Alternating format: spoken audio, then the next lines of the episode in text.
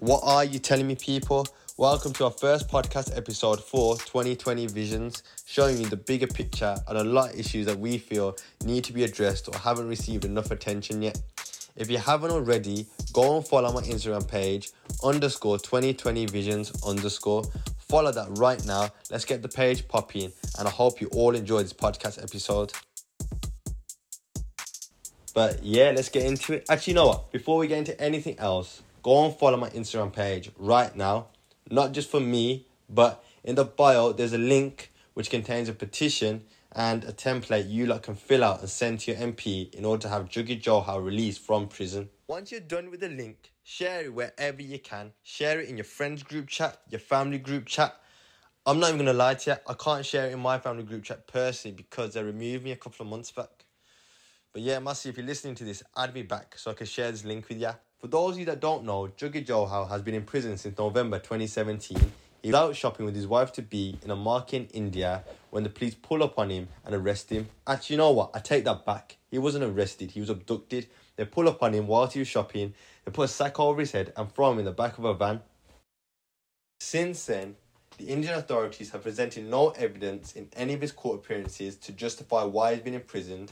None of his bail applications have been accepted, and in the letters he sent to his family, I think it was in the middle of July, he detailed how he's been subject to some extreme torture methods. I mean, I'm talking about being electrocuted, having your legs pulled four to five times a day whilst he's being questioned. He's also had to make recorded confessions according to what they want him to say. If he doesn't do any of that, they've threatened to do the same to his family, including his wife to be. Now, does this sound like the actions of a fair government to you? It's been going on for over a thousand days now. And if you really want to comprehend how bad this situation is, if a bunch of statistics like a thousand days isn't enough for you, look what you were doing in November 2017. Look at your Snapchat memories, look at your camera roll, look at your messages if you still got them. Look how much your life has changed from then till now. Whilst our lives have been able to develop, Jaggi has been going through hell. Think about being a mother, learning that your son is going through such an ordeal and not enough is being done about it. The reason why they've arrested him in the first place is because he allegedly funded the Khalsa Liberation Force and was also connected with the murders of two right wing Hindu Nationalist Party leaders. But both these murders happened before Jaggi had even arrived in India, so tell me, where is the logic in that? And if he really is connected with these murders, why has no evidence been presented? This is a human rights violation. You don't have to be Sikh or have brown skin or even have any connection to India to realise what is happening to Jaggi right now is wrong. So let's get these letters signed and sent to our MPs. Let's get these petitions shared. Love to everyone already supporting on social media. I think Free Jaggi is the fourth or fifth trending hashtag on Twitter right now. It might change by the time this podcast comes out, but if it isn't already, let's get that hashtag to number one. Let's do what we did for George Floyd, who was in America, and have the whole world talking about Jaggi Johal. Maybe then and only then will we bring our brother home. I didn't even mean to start on such a political one, but like I said at the beginning, the whole point of this podcast is to raise awareness of some issues which I feel don't get enough attention. So you know what? Whilst we're talking about things that don't get enough attention, I want to take this opportunity right now and shout out all the key workers during the quarantine period. The NHS staff that had to go into work every day away from their families and deal with the risk of death. Whether you believe the pandemic was real or not, obviously that's a whole other podcast episode where we can talk about conspiracy theories surrounding COVID and other things. But whether you believe the pandemic was real or not, people still lost their lives and the NHS staff still had to deal with that risk. Don't even think enough tribute has been paid to the families of these key workers that had to keep the households going by taking up other jobs or doing household chores such as the cooking, the cleaning, or running errands to God knows where. Because without these people, the NHS staff wouldn't have had the support network that they needed to go into work every single day. And when I talk about key workers, I'm not talking just about the NHS staff and their families. I'm talking about the delivery drivers, I'm talking about the people that took up jobs or were already working in the supermarkets, stacking shelves, or sitting on the tills in places like Sainsbury's and Lidl or the local corner shop. Because without these people, the whole country would have come to a standstill. But you know what? Alongside the key workers, all the people that chased their dreams and goals during COVID also deserve special tribute. I saw a lot of people better themselves mentally and physically. People didn't let no silly pandemic stop them from achieving their personal targets, whether it was to lose weight or put on size, because they actually paid the inflated prices for gym equipment and set up home gyms wherever they could. But it's also worth mentioning that now lockdown's semi over and the gyms are back open, don't let all that progress you made during quarantine go to waste. Stick to that diet, carry on making your workout videos or your vlogs of what you're eating because at the same time you're inspiring others to take gym more seriously. I was so inspired during quarantine, I bought my own pair of resistance bands. I haven't used them since May for personal reasons, but baby steps, baby steps. In terms of mentally, people improving themselves by reading books. For some, it's the first time they picked up a book since they left school. One book everyone was reading in particular was Rich Dad Poor Dad. Now, I read it myself I did learn a few things from it about how to improve my financial intelligence, but at the same time, I found it a bit repetitive in certain areas. But if you can get past that, I do recommend everyone take the time out to go and read it. On Twitter, I saw a range of people doing different things to better themselves mentally, either signing up to these virtual internships via LinkedIn or taking their LinkedIn more seriously in general.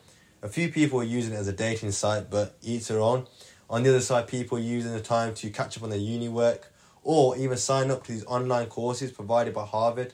One person told me that they'd use the time to sign up to a course about the Sikh scriptures. So you can see how they were going beneath the surface in their religion. Just because you take the time out to learn something and it doesn't benefit you financially straight away does not mean that knowledge, learning it was a waste of time. You have no idea how that's going to help you in future. It might bring you wealth or it might help you in areas which are also equally important as your wallet such as your mindset or your soul, we forget that these are also protective assets. It's what keeps us going every single day.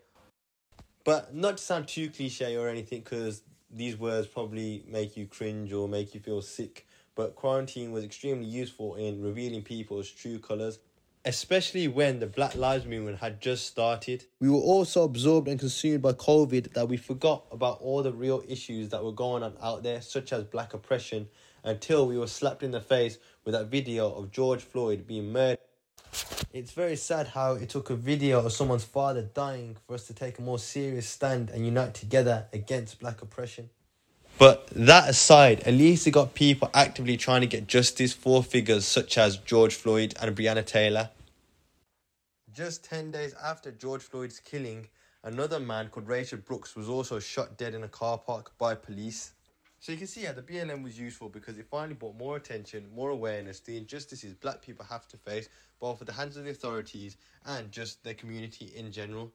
But at the same time, it was also equally important in helping expose just how closed minded some people can be. Before I go on, I don't want people to start taking snippets of this podcast and think, I'm criticizing BLM. No, I'm not. I admire it. I support it. Like I said at the beginning of this podcast, we got the whole world talking about George Floyd and trying to get justice against black oppression. We got petitions signed. People attended rallies. We got Katie Hopkins's Twitter taken down when she tried to make negative comments towards it. It also inspired people to take more of an interest in learning about the injustices that their own groups of people are facing partly to do with the fact they had more time to do so due to COVID, but the fact that BLM was able to achieve this, well, you got to give credit where credit is due. But for some reason, when other minority groups such as Sikhs started to spread awareness about their own oppression, it was seen as an attempt to undermine the Black Lives Movement. One person even decided to tweet that by Sikhs using the hashtag Sikh Lives Matter, or posting on Orange Saturday that they didn't want justice for black people and then they were trying to undermine the Black Lives Movement. Now, I know a lot of you know what tweet I'm on about. It had the whole internet going crazy. I don't think I've ever read the words, you silly prick, as much as I did that day. I even did a whole post expressing my point of view towards a particular tweet on my personal Instagram, and it got something like 500 or 600 likes. It would be nice if we got that many likes and pictures of my face, but we moved. At least I got the message out there. One person, I think it was. Yeah, it was just one person. Sorry, one person DM me saying they agreed with what the woman had to say. Now I'm not gonna hold it against them because everyone is entitled to their opinion. But what these people fail to realize is that June was the 36th anniversary of the 1984 genocide. So Sikhs were gonna post awareness and tribute regardless. For those of you that don't know, 1984 is when the Indian government, led by the Prime Minister Indira Gandhi, don't forget, Prime Minister, government, meant to look out for your best interests, but instead, they ordered the commencement of Operation Blue Star. It's been given the nickname the 10 Days of Terror. You can see for yourself that this was not an attempt to arrest one person, it was an attempt to silence a whole religion. I mean, what government, what Prime Minister deploys tens of thousands of troops to gather outside Harmandir Sahib, which, by the way, is a holy shrine for all Sikhs in India and across the world, and orders them to take fire on innocent worshippers. If that alone does not sound malicious enough, before she ordered this attack to take place, she had all phone networks cut from Sahib, so none of the worshippers, none of the victims could call out for help. Does that not sound like oppression to you? There's eyewitness accounts of tanks entering Sahib, the Golden Temple complex, and opening fire. There's accounts of Sikh women being abused and raped by Indian soldiers. Indian soldiers dragging children away from their mothers and bashing their heads against the walls until their skulls had been crushed. One day that stands out to me the most in the terror is the sixth day, where K.S. Brar, who, after taking part in the massacre of his own people, is still living free and well in India right now. I think he's 86 years old. He ordered army tanks to open fire at the Akal Takht, which is the political equivalent of the White House for Sikhs. He reduced it to rubble. People died inside defending it. It was also on this day that Jarnail Singh Ji died. They thought it would take them two hours to kill him. It took them six days and 72 bullets. Some sites are going to tell you that once Jarnail Singh Ji had been killed, the army vacated from Harmandir Sahib. That is not true. They stayed in there until October of that year. For four months, Harmandir Sahib had a military presence in there. I think it was two days after Sant Jarnail Singh Ji had been killed, they'd also made a public announcement that anyone seen helping Sikhs would also be shot dead. Like I said earlier, there's a lot of controversy surrounding 1984 and Sant Jarnail Singh Ji, people calling him a terrorist and extremist on articles, even on Twitter. People have said some mad things on Twitter. Like the other day, I read someone called Sant Jarnail Singh Ji the equivalent of Tupac. Like, I don't want to speak out of tone or anything, but bro, are you stupid? Where the fuck? Like, what are you thinking when you tweet stuff like that, bro? Where's the correlation? Like, why you, what? How are they to? how are them to any similar? Like, how? But anyway, moment's over. One of Sant Jarnail key quotes was, Neither must a Sikh oppress, nor must I live under oppression. In simple terms, he wanted to liberate his own people from being oppressed. I don't think that's an extreme view to have to justify him being called an extremist or a terrorist. If the government, if the army are attacking you for sticking up for your people, what choice have you got but to defend yourself? He even said, I do not fear a physical death. Death for a conscience is sure death. That's something we can all learn from. When we are pushed into a corner, no matter how big the cards are stacked against us, we should never fold. We should continue fighting for what we believe in. And it's not like the 84 genocide is a standoff event that happened and in the last 36 years the situation has improved. Far from it, Sikhs are still undergoing oppression in India and other regions such as Kashmir to this very day. Sikh political prisoners such as Jaggi Johal being imprisoned without any legitimate evidence against them. Hindu nationalists harassing Sikhs on the streets, telling them to reject their religion. In Kashmir, Sikhs are being persecuted the same way they were in 1984. A picture at the beginning of April actually came out of a Sikh truck driver being hung from a tree in Kashmir. Don't these victims, don't their families, don't they deserve some form of justice? Don't they deserve some form of awareness being spread about them? without it being seen as attention seeking or trying to undermine the Black Lives Movement. There was actually a big controversy over using the hashtag All Lives Matter. Like people were getting blocked for using this hashtag. Relationships were falling apart over whether or not they should use this hashtag. Apparently, it was the equivalent of saying all houses on the street matter when only one house on the street is actually burning. Really gonna go with that analogy. It's not just one house on street that's burning, though, is it? There's multiple houses that are burning. There's obviously the black oppression which is going on across the world, the Sikh oppression which I've just gone through. We're talking about the Yemen humanitarian crisis which has been going on for the last five years now. Just two weeks ago, actually, on a separate note, there was also uproar on Twitter about Palestine being removed off the world maps. Google actually countered these statements saying Palestine was never included in their world maps for them to remove, which is quite blatant oppression. How are you neglecting a whole region which has human beings living in it? apparently it's because the CEO of Google has close links with Israeli leaders. But it's also worth mentioning that right now we are living in the age of a Holocaust. Equivalent to the Holocaust happening in Germany 80 years ago to the Jewish people is happening right now in China to Muslims. It's considered a mental illness to be Muslim. They are sent to concentration camps without any legal representation for crimes they probably didn't commit, apart from the fact they are Muslim, and they are subject to some unspeakable, unspeakable torture methods. I remember back in school days when people were learning about the Holocaust and thinking, how did the whole world sit back and let Hitler do that to the Jewish people? Obviously, back then they had an excuse. There was no internet, no social media for them to learn about it and spread awareness. Nowadays, when we do have those tools by our side, we're still incorrectly using it. We treat things like it's a trend. For example, with the issue with the Muslims in China, in November, December time of last year, people posted a few stories, a few tweets, got a few petitions out there saying, let's get these Muslims freed from China. And then after that, there was nothing.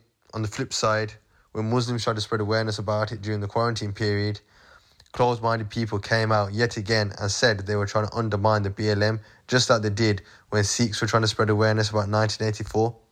I'm going to say this now. If you think spreading awareness about other forms of oppression is trying to undermine the BLM, if you think the All Lives Matter hashtag is a stupid hashtag to use, it's the equivalent of saying only one burning house on the street deserves to have their fire put out and the rest of the houses should be left to burn. How can we ever truly achieve equality when people keep treating oppression and pain like a competition? I think we forget that the stand is against oppression, not each other. It should not just be Sikhs spreading awareness about Jaggi Johal, screaming free Jaggi, and raising awareness about 1984. It should not be just Muslims talking about the situation in China and other parts of the world. And it should not just be black people trying to end black oppression. Don't get me wrong, I'm not being closed minded. It's human nature for us to genuinely be more passionate in raising awareness about the suffering of our own people. But at the same time, how is that going to lead to any significant change? Because there's always going to be one group of people trying to get the rest of the world to listen. If we all unify together and raise awareness of one another's injustices, it's going to be us against the systems that mistreat us. Once that's been achieved, it's more likely that those in power are going to listen to us and try and take action against this oppression. I mean, it's already been proven. Look how we all rallied together for the BLM and got justice for George Floyd's death. I mean, it took us a long while, but we eventually got there. Obviously, we still got a long way to go. There's still more victims of black oppression that we need to get justice for. But like I said at the beginning, imagine if the whole world or everyone that supported justice for George Floyd supported movements like the Free Jaggi Johal campaign those in power would have no choice but to make more of an effort to try and get him released.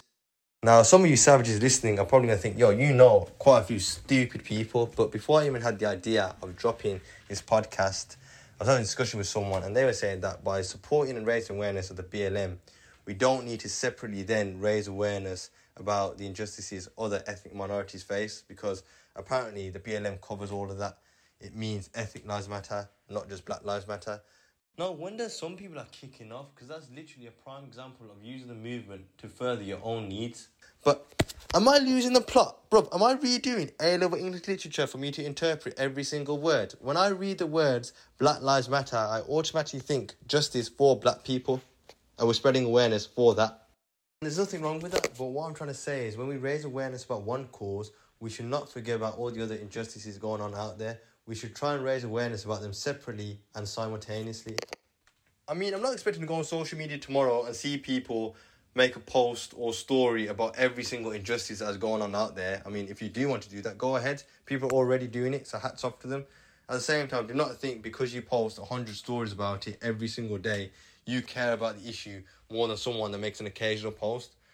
Yeah, you might genuinely care more. That does not make you a better human being. For all we know, you could be doing it for the clout. Some people, do think you need to post about something all the time to show you care? They become some sort of political activist, or because they change their DP, they change their username, they tweet a few wise words and got a few petitions signed. I mean, yeah, I'm supporting what you're doing, but you can't start cancelling one another. We've all got our personal lives to be living. We've all got personal issues to sort out. Not all of us have the time to come on social media for 24 hours a day and post about all the issues going on out there. I think that's how few concepts have been labelled as a trend because people post about it non-stop for a couple of weeks and then got busy in their personal lives and then just forgot to post about it. You can't hold it against people. We can't cancel them for it. It's human nature to forget about things. I apologize for going on such a tangent there. I just felt like it needed to be said because at times like this, you go on social media, there'll be one group of people posting awareness about a particular issue all the time in any which way they can, which is good, but they'll then start attacking or cancelling other groups of people for not posting enough attention or treating it like a trend because apparently it shows that they don't care, which is not always the case. But anyways, back to what I was saying about unity. The other day I saw a girl, she created a post and it had a list of all the different injustices out there, such as Free Jaggi Johal, Justice for Breonna Taylor, Free Palestine, and with each one she provided a quick summary. People loved it, it got over 20,000 likes, they shared it wherever they could. I'm sorry, I don't know what this girl's name is, but the point is, posts like this are the way forward. It allows people to learn about all the different causes out there, both separately and at the same time. No one can say you're being selfish or you're trying to undermine a particular movement by raising awareness about the injustices only your people suffer from, or they can't say you're following a trend because you're constantly raising awareness about everything that's going on out there. I know not everyone's got the time to be creating these little posts on Instagram or Twitter, but even sharing these posts once they've been created, using all these different hashtags on a regular basis, getting all these petitions signed can go a long way in ending injustice against minorities. We are all minorities at the end of the day, whether we're Sikh, Muslim, black, or brown. It's bad enough these systems are put in place to mistreat us. What's the point in creating a further divide by not helping one another? I was meant to end the podcast episode there, but I've just been reminded of a little incident that happened in June that's really going to emphasize what I've been saying throughout this whole podcast. So, boom, in June, a Sikh girl posts on an Instagram story that she's not going to raise awareness about 1984 or Sikh injustices because she feels that Sikhs are not minorities anywhere else other than India and that black people are worse off. Alright, if Sikhs are not a minority, why did a big American company like Instagram try and silence the Sikh hashtag? We all know how important a hashtag can be in this day and age in spreading information. Why did Instagram try and stop Sikhs from doing that? It's also kind of worrying that she was Sikh herself and probably had grandparents or great grandparents or even family alive at the time of 1984 who were all liable to suffering at the hands of the Indian army. So the fact that she didn't want to raise awareness about that is kind of worrying.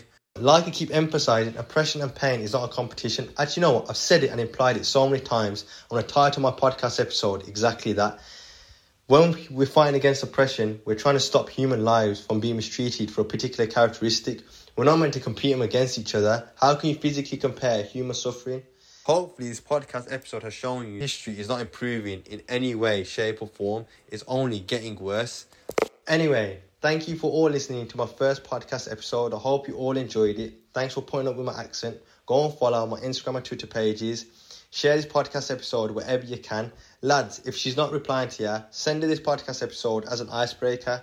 Girls, if he's not replying to you, well, sucks to be you then, innit? Share it with your girls group chat, share it with your friends, your family, whatever. Hope you all enjoyed it. And yeah, stay tuned for more.